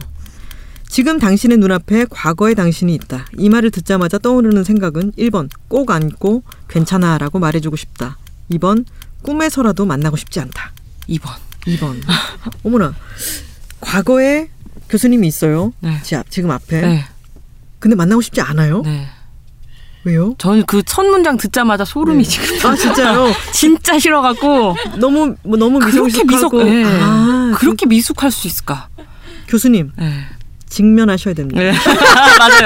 맞아요. 아, 맞아요. 이거 되게 궁금해지는 것들이 네네. 많은데요. 부정적인 생각이 커져갈 때 네. 그걸 끊어내는 교수님만의 방법은 뭐예요? 저희 집 어린이를 껴안는 거? 아, 네. 그렇겠다. 네. 그러면은 진짜 이건 뭐 설명을 할 필요가 없이 네. 그럴 것 같네요. 네. 그 살아있다는 것에 그냥 계속 감사. 할 수밖에 없어서. 네. 자존감이 낮아지려고 할 때 스스로 되뇌는 말은 뭔가요? 괜찮은데? 네. 아니 네. 이런 사전을 만드셔도 될 것 같아요. 교수님. 네.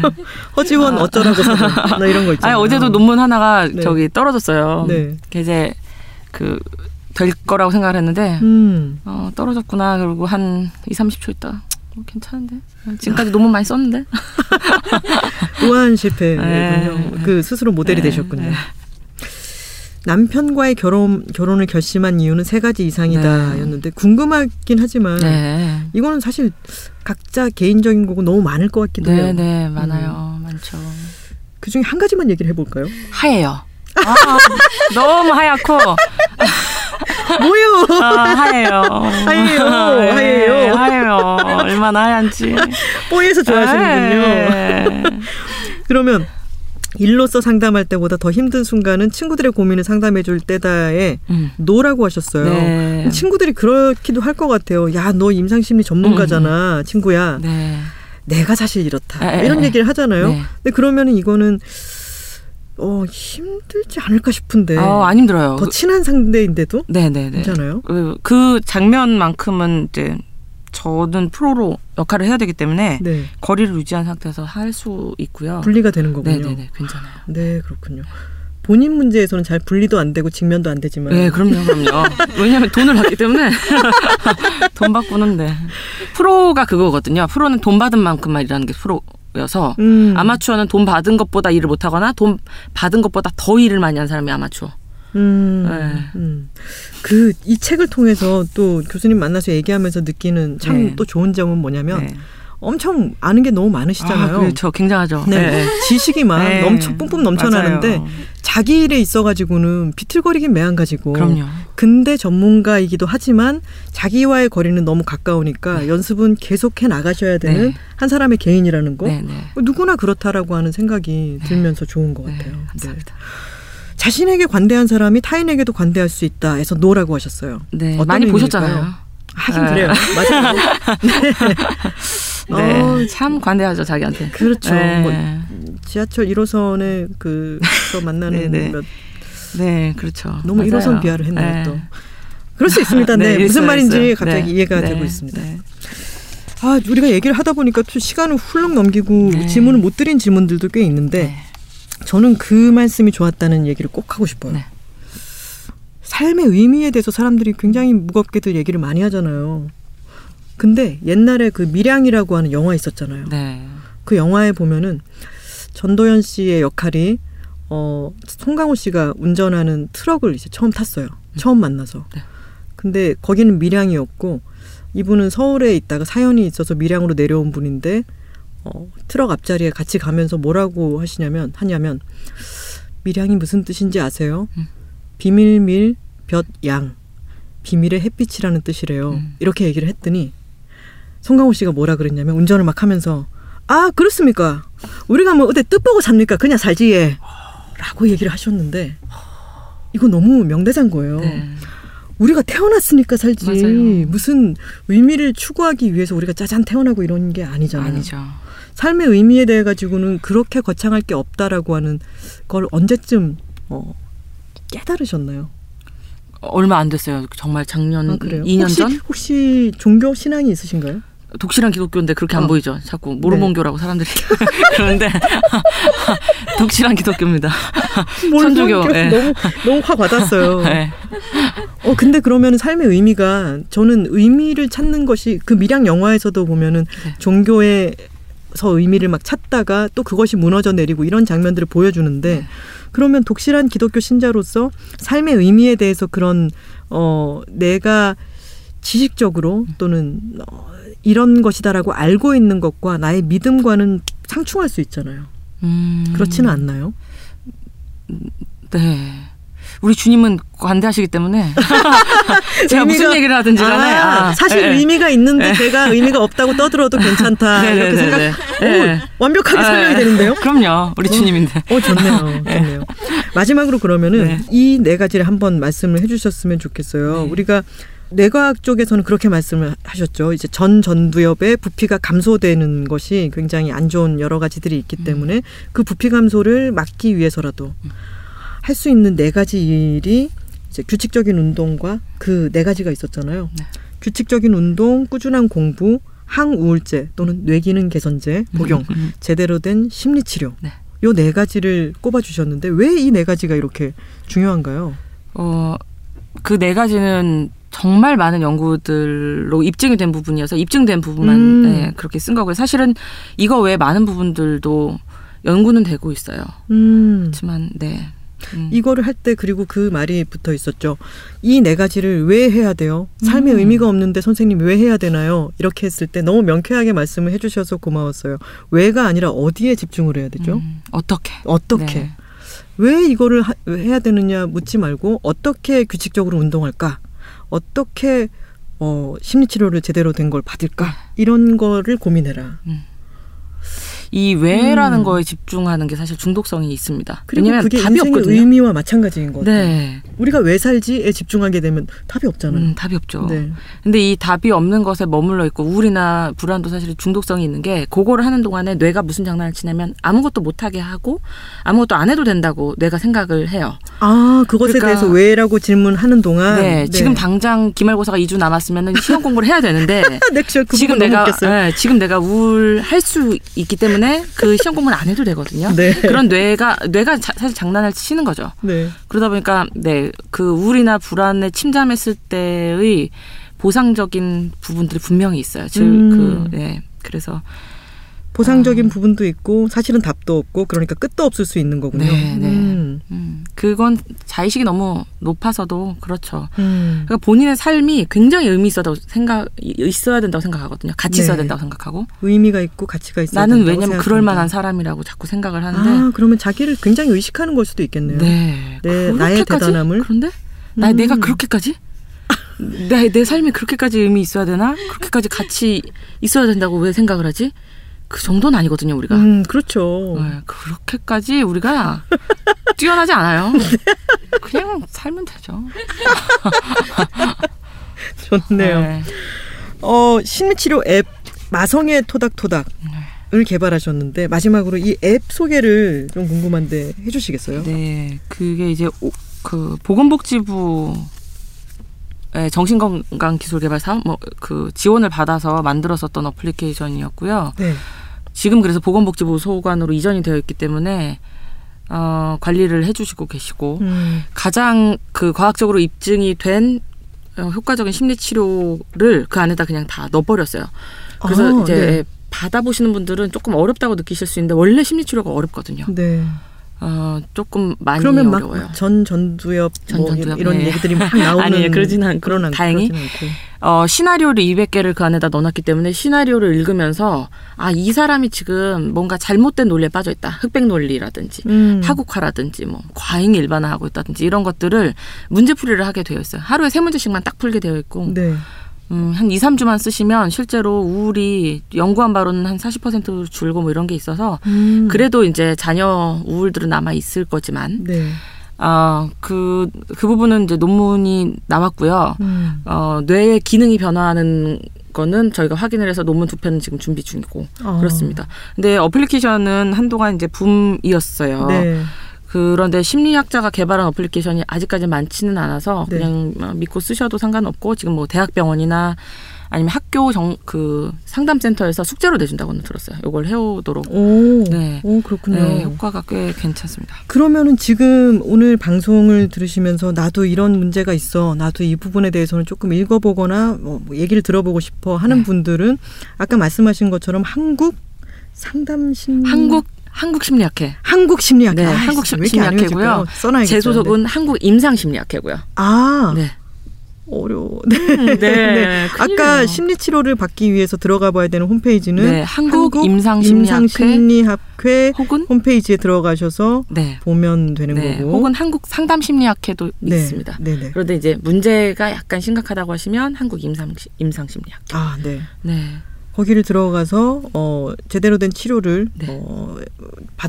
찾아보실 수 있고요. 네. 그리고 또 조금 더 간편하게는 이 마성의 토닥토닥, 마성의 네. 토닥토닥 앱을 한번 켜서 네. 사용을 해보시는 것도 도움이 되겠네요. 이 앱을 개발하신 이유가 병원비가 사실 상담료 이런 것들이 부담이 되잖아요. 네. 근데 그런 것 때문에 치료를 외면하는 사람들도 앱은 누구나 손쉽게 사용할 수 있기 때문이라고 네. 들었어요. 무료로 배포를 하신 것도 네. 사회적 취약계층 가운데 우울증 환자가 많지만 시간당 8만 원에서 12만 원의 진찰비가 큰 부담이 된다는 걸 알기 때문이라고 하셨습니다. 참 의미 있는 작업인 것 같네요. 그리고 그 앱을 개발하신 것과 지금 논문 준비하시는 것도 그렇고 책을 쓰신 것도 그런 사람들이 도움이 분명히 필요한데 실제로 어려운 홈페이지에 들어가가지고 또 심리치료를 받으러 나서기보다는 조금 더 쉽게 접할 수 있는 거를 마련을 하시고 싶었던 네, 거죠. 네, 네, 네. 저도 책을 읽으면서 저도 저희 팟캐스트에서도 한번 뇌과학에 대한 이런저런 얘기를 했던 책을 보면서 얘기했던 적이 있어서 뭐 재배열이라든가 이런 네. 얘기들을 막 했었는데 그래도 조금 어렵긴 했지만 네. 네, 앞에 있는 사람들의 나의 지금 낮은 자존감이나 연애에서의 패턴 이런 토로 같은 에피소드가 앞에 있고 그것에 대해서 좀 믿을 만한 그런 해결책들이 편안한 말투로. 게다가 교수님 말투를 들었더니 책이 달리 읽히는 것 같아요. 괜찮아요. 뭐 이렇게 얘기하시는 네. 뼈 때리고 머리를 네. 쓰다듬으시는. 네. 이 책을 읽고 많은 사람들이 좀 더 쉽게 도움을 받을 수 있었으면 좋겠습니다. 감사합니다. 다음 스케줄이 있으시니까 보내드려야겠습니다. 다음에 앱이든 책이든 뭔가 새로 또 나온다면은 다시 한번 저희 팟캐스트 스튜디오 들어오면서 쾌적하다, 좋네요, 넓으네요 얘기하시는 화려한 곳입니다, 여러분. 처음 뵀습니다. 너무너무 환영이니까요. 네. 언제든 작가님은 교수님은 네. 언제든 나와주시기 감사합니다. 바랍니다. 네. 네, 오늘 고맙습니다. 감사합니다. 허지원 교수님. 오늘의 만남은 이렇게 기억될 것 같습니다. 그렇게까지? 괜찮은데? 그리고 뇌에게 책임 전가. Check it out, check it out, check it out, check it out, check it out, check it out, check it out, check. Check it out, check it out, check it out, check it out, check it out, check it out, check it out, check it out, check it out. 네, 김하나의 측면 돌파 이제 마지막 순서만을 남겨두고 있습니다. 청취자 댓글을 소개해드리는 시간이죠. 지금 제 곁에는 언제나 그렇듯 단호박님과 그냥님이 자리하고 계신데 네. 두 분 등장을 그때처럼 짤랑이가 없구나. 아, 네. 네. 단호박님과 그냥님이 자리하고 계십니다. 반갑습니다. 네, 반갑습니다. 안녕하세요. 우리 공개방송 이후 처음이잖아요. 정말 오랜만에 까마득하게 느껴지기도 해요. 그죠? 네, 그렇죠. 다시 친해져야 될 것 같아요. 맞아요. 네. 1년 지났으니까 네, 새롭게. 그리고 공개방송의 하이라이트는 단호박님과 그냥님이 정체불명의 복장을 하고 비트박스를 하고 짤랑이를 흔들면서 들어오던 순간이었죠. 뭐였을까요? 그때 그 환호를 기억하십니까? 아유, 너무, 네, 감동적이었죠. 너무 감동적이었고 네, 너무 감사하고 네. 지금 생각하면 어떻게 그럴 수 있었을까 싶어요. 맞아요. 맞아요. 저는 유튜브에 저희 동영상 뜬 거 보고도 깜짝 놀랐어요. 네. 택시에서 어쩜 저렇게 아무 말이나 저렇게 열심히 했을까. 저는 그때 어머니랑 식사를 하고 난 뒤에 시작할 때 가느라고 그 전에 준비할 때 같이 함께하지를 못해가지고 좀 죄송한 마음이 있습니다. 아닙니다. 네. 자, 측면 돌파 댓글에도 공개방송 이야기가 많은데요. 댓글을 한번 돌아가면서 읽어볼까요? 네. 네. 무구한님께서 이재민 실장님 스피드 퀴즈 즐기시네요. 정말 공부 잘하셨나 봐요. 예습 최고 레벨 하고 남겨주셨습니다. 정말 공부 잘하는 타입. 네. 예습 이렇게 꼼꼼히 해오신 게스트는 처음이었어요. 네. 네. 서울대생. 서울대생이니까. 역시. 엑싯도어님께서 이재민 디자이너님 편 정말 즐거운 대화였습니다. 무지한 분야인데도 하시는 말씀들을 쉽고 편안하게 이해할 수 있었습니다. 언젠가 하나 작가님께서 인생은 레벨업이 아니라 스펙트럼을 넓히는 것이다 하신 말씀을 늘 새기고 사는데 제 삶에선 책일아웃이 그것을 실천하게 해주는 것 같습니다. 시야를 다양하게 넓힐 수 있게 해주셔서 감사합니다. 짐홀 음악을 틀어놓고 오늘을 시작합니다. 참 좋네요. 네. 네. 엑싯도어님 볼 때마다 생각해보니까 엑싯도어면 출구잖아요. 네. 그냥 그 생각이 들었어요. 그걸 이제 생각하고요? 그전에는 뭐라고 생각한 거예요? 네, 엑싯도어님은 엑싯도어님이죠. 자, 이응리을 민들레는 엑싯도어는 엑싯도어. 오, 엑싯도어님 좋으시겠다. 네. 자, 이응리을 지읒 이응님께서 이재민 디자이너님 나온 편 정말 즐겁게 들었어요. 다시 듣고 싶어서 다운로드도 했어요. 감사합니다. 고맙습니다. 비슷한 일 하고 있는 사람으로서 늘 궁금한 분이셨는데 작가님께서 재미있는 질문 많이 해주셔서 굉장히 알차게 느껴지는 회차였습니다. 고맙습니다. 그랬군요. 사실머리게 들으셨군요. 네. 네. 근데 이렇게 초성 있으니까 막 완성하고 싶지 않아요? 저희의 창의력은 여기까지.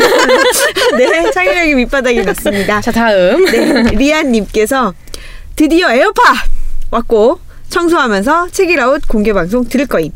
청소하면서 설거지하면서 내가 내는 소음에 방해 없이 걸리적거리는 거 없이 듣고 싶을 때 드디어 현실 해주셨습니다. 에어팟과 저희 책일아웃이 또 차득궁합입니다. 아, 에어팟 정말 저희하고 콜라보 한번 해야 돼요. 아, 너무 좋네요. 저희가 홍보를 엄청 했어요. 이런 말은 아무렇게나 던지면 되는 거니까 일단 던져놓자고요. 네. 에어팟 정말 좋더라고요. 진이12222님께서 공개방송한다는 소식 들었다. 바로 신청하고 매일매일 댓글 보면서 기다렸다. 그리고 반가운 당첨 문자, 책일아웃의 모든 식구들을 만날 수 있는 날이 온 것이다. 2부에는 깜짝 게스트로 근양님과 단호박님의 분장과 함께 등장하셨다. 단호박님께서 비트박스를 하며 등장해 주셨는데 팟캐스트를 들을 때도 신기했지만 단정한 외모와 목소리에서 비트박스가 나온다는 게 보고도 신기했다. 맞아요. 단정한 외모는 아니었어요 그날. 아, 그날은 요란한 외모. 네. 스튜디오는 이런 분위기구나 하고 느껴볼 수 있었던 것 같아요. 공개방송 때 정말로 한 가족 같은 분위기여서 좋았어요. 네. 어떤 이야기가 나와도 공감하고 같이 웃을 수 있고 고개를 끄덕일 수 있어서 옆 사람과 이야기하지 않아도 한 공간 안에 속해 있다는 느낌이 들었어요. 이번 방송도 진짜 좋은 내용으로 채워졌을 것 같아 기대가 돼요. 앞으로도 다들 머리 백발될 때까지 함께 가는 거예요. 사랑합니다. 하셨습니다. 네, 사랑합니다. 감사합니다. 그 같이 오셨던 그 방청객분들이 네. 각자 닉네임 아이디 이런 거 붙이고 있으면 안 되냐 이런 말씀도 해주셨잖아요. 네, 서로 알아보고 대화하고 네, 싶어서 서로 간의 소속감을 느끼셔서 네. 아, 정말 고마운 말씀이었습니다. 고구마 처녀님께서 1년 동안 조용한 우리 집을 채우던 멋진 6분의 목소리를 폰이 아닌 얼굴과 얼굴을 보며 들을 수 있다는데 공개방송 신청을 하지 않을 수가 없었어요. 방송 내내 하도 머리를 끄덕여서 나중엔 어지러질 하셨다고. 헤드뱅잉. 네. 하나 작가님의 표정과 제스처, 특유의 웃음소리를 보고 듣는 게 너무 좋았고요. 오은 시인님의 얼굴이 자주 빨개지신 것도 귀여우셨고요. 복순도가 막걸리 때문이었잖아요. 네. 두 분 다 표정이 너무 다양하셔서 현장에 가길 잘했다는 생각을 했어요. 라고 남겨주셨습니다. 아유, 고맙습니다. 늘 응원하고 다음에도 또 와주세요. 라고 하셨습니다. 아유. 네, H라임님께서 공개방송 다녀온 후 역주행 중인 예전 편을 듣는데 모두들의 목소리가 더 생생하게 느껴지고 얼굴도 같이 떠올라서 더 즐겁네요. 특히 단호박님, 근양님은 선글라스 보자기 쓴 모습으로 그려져서 더 신이 나요 해주셨습니다. 그리고 또 단호박님이 그때 날씨가 조금 싸늘했잖아요. 네. 핫팩을 나눠주겠다고. 프랑스 어머님이 네. 나눠주셨죠. 그러고 나서 프랑스 어머님이 또 투입되어 핫팩을 막 나눠주고 네. 나중에 뒤풀이에서 그러셨죠. 내가 공개방송에서 제일 잘한 것은 핫팩을 푼 것이다. 그런데 정말 결정력이 정말 네, 뛰어났어요. 그때 정말. 맞아요. 싸늘했어요. 진짜. 예, 그때 주식을 정말 잘했어요. 네. 맹탕이님께서 빨리 들어보고 싶습니다. 거친 모래바람과 나쁜 것들로 깨끗하지 못한 황사바람을 막아주는 공기청정 같은 방송 항상 감사합니다. 하셨습니다. 고맙습니다. 공기청정기. 너무 좋은 말이네요. 네. 요즘 같은 때. 네. 뱅쇼님. 1주년 함께하지 못해 아쉬웠는데 방송으로나마 함께할 수 있어 기쁩니다. 방송으로도 그 자리의 온기와 즐거운 흥분이 느껴지네요. 너무 좋아요. 백발이 되어도 하나님, 근양님, 단호박님, 오은님, 프랑스어님, 켈리님 함께해 주세요. 2018년에 만난 참 좋은 친구 책일아웃. 2019년에도 함께해요. 2주년 공개 방송은 꼭 가고야 말겠습니다. 라고 하셨어요. 좀 이렇게 막 주르르 빨리 얘기를 해. 아니, 이 백발론이 되게 인상이 깊으셨나 봐요. 모든 분들에게. 그거를 백발론이라고 기억하고 계시군요. 저는 영구 집권의 야욕을 들어가셨다고 기억하고 있습니다. 독신체제 뭐. 그렇죠. 독신체제래요. 독재체제죠. 근데 또 맞대. 독신체제 뭐. 네, 라라님께서 책일아웃 공개방송 갔다가 집에 가는 길. 공개방송은 내가 나가는 것도 아닌데 왜 내가 떨리는가. 하하. 소극장 콘서트보다 훨씬 친밀도가 높은데요. 2시간이 너무 짧게 느껴지는 시간이었습니다. 김하나 작가님, 오은 시인님은 직접 보시고 들으시니까 목소리랑 발음이 훨씬 또랑또랑 하시네요. 큰 무대가 두 분만으로도 꽉 찬 느낌이었어요. 2주년 공개 방송엔 프랑스와 엄님과 켈리님도 무대에 올라오시면 좋겠다는 의견을 조심스럽게 남겨주셨습니다. 2주년 공개 방송에 네, 이렇게 프랑스와 엄님과 켈리님도 무대에 올라오시고 그리고 당연하죠. 캠핑을 가자는 의견이 또 그렇게 있었죠. 1박 2일로 가자. 네. 다 같이 얘기를 해보자. 예. 이런 말씀들도 있었습니다. 저희 뭐 모닥불 피워놓고 조개 껍질. 어머머. 띠리. 충격. 통화였어. 충격 받았어. 근데 사실 저도 프랑스 엄님하고 켈리님이 무대 안 올라오셔가지고 너무 아쉬웠어요. 네. 기획 단계에서는 두 분 중 한 분이라도 올라오셔야 된다고, 아니면 다 같이 6명이 대화를 하자고 의견을 많이 냈었는데 아니라고 구사양하셔가지고 저희끼리 했습니다만, 두 분의 책일아웃의 기여도가 아주 크잖아요. 그렇죠. 꼭 다음에 모시도록 하겠습니다. 그리고 사실 그때 그 마이크 4개로 위에서 방송을 할 때 그 안쪽이 소리가 울려가지고 우리 서로서로 말이 맞아요. 안 들렸잖아요. 네. 말이 계속 조금씩 늦게 우리한테 들리고, 예. 제일 왼쪽 끝에 있는 사람이 말하면 오른쪽 끝에 있는 사람은 안 맞습니다. 들리고 계속 조금 힘든 부분이 있었죠. 네. 6명이 다 올라갔으면 정말 아비규환이 되지 않았을까라는 생각도 서로 자기 말만 하고 듭니다. 폴라이트 페이퍼님께서 너무 즐거운 시간이었어요. 책일아웃을 만들고 진행하시는 분들이 느끼신 뭉클함이 저에게도 전해졌습니다. 매주 이어폰으로 들을 땐 그냥 혼자 듣는 재밌는 방송이었는데 하늘이 보이는 공간에서 많은 분들과 웃고 있으니까 우리가 듣고 있었구나 싶었습니다. 와, 세상에. 너무 연고 없는 지방으로 온 지 1년간 매주 함께해 주셔서 고맙습니다. 앞으로도 잘 부탁해요. 아, 정말 고맙습니다. 네. 앞으로도 함께 가는 거예요, 우리. 논문 안 쓸 거리님께서 논문 아직 안 쓰셨군요. 계속 안 쓰시면 어떡하죠? 언제 한번 알려주셨으면 좋겠어요. 정말 저희한테 논문 다 썼다. 예. 그럼 뭐라도 이렇게 빵빠레라도 올려드려야 될 것 같아요. 예, 짤랑이 에어팟을 보내드려야 될 것 같아요. 에어팟 듣고 있나? 협찬. 책일아웃을 작가님을 좋아하는 사람들이 한데 모여 우리들이 모두 아는 시간을 공유하는 순간들이 즐겁고 감사했다. 멋모르고 따라온 친구는 시간 순삭이라며 데려와줘서 고맙다고 했다. 친구분 잘 들으셨는지 모르겠네요. 막바지 댓글 질문 시간에 내 질문도 등장해서 내적 댄스 추며 작가님 대답 귀 더욱 쫑긋 경청.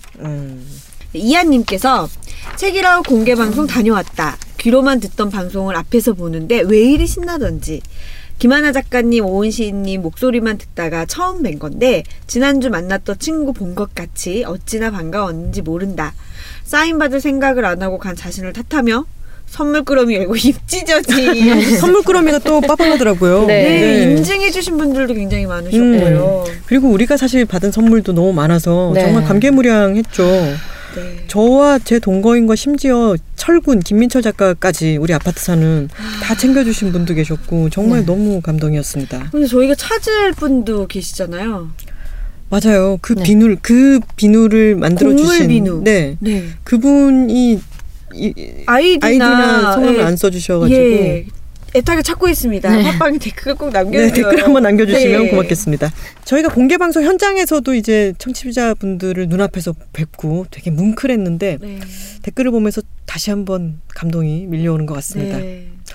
아까 내가 혼자 듣고 있는 방송이었는데 우리가 듣고 있었구나라고 해주셨는데 너무너무 감동적이었고요. 참 저희도 이런 분들이 듣고 계셨구나. 이렇게 이분들이 계셔서 책일아웃이 있구나 이런 생각을 했습니다. 아껴주시는 모든 분들 정말 고맙고요. 오늘 방송 들으신 후에도 솔직한 이야기 많이 남겨주세요. 그럼 저희는 다음 시간에 다시 돌아오겠습니다. 다 같이 해볼까요? 매주 목요일과 금요일 알람 맞춰주세요. Check it out, check it out, check it out, check it out, check it out, check it out, check it out, check. Check it out, check it out, check it out, check it out, check it out, check it out, check it out, check it out. Check it out.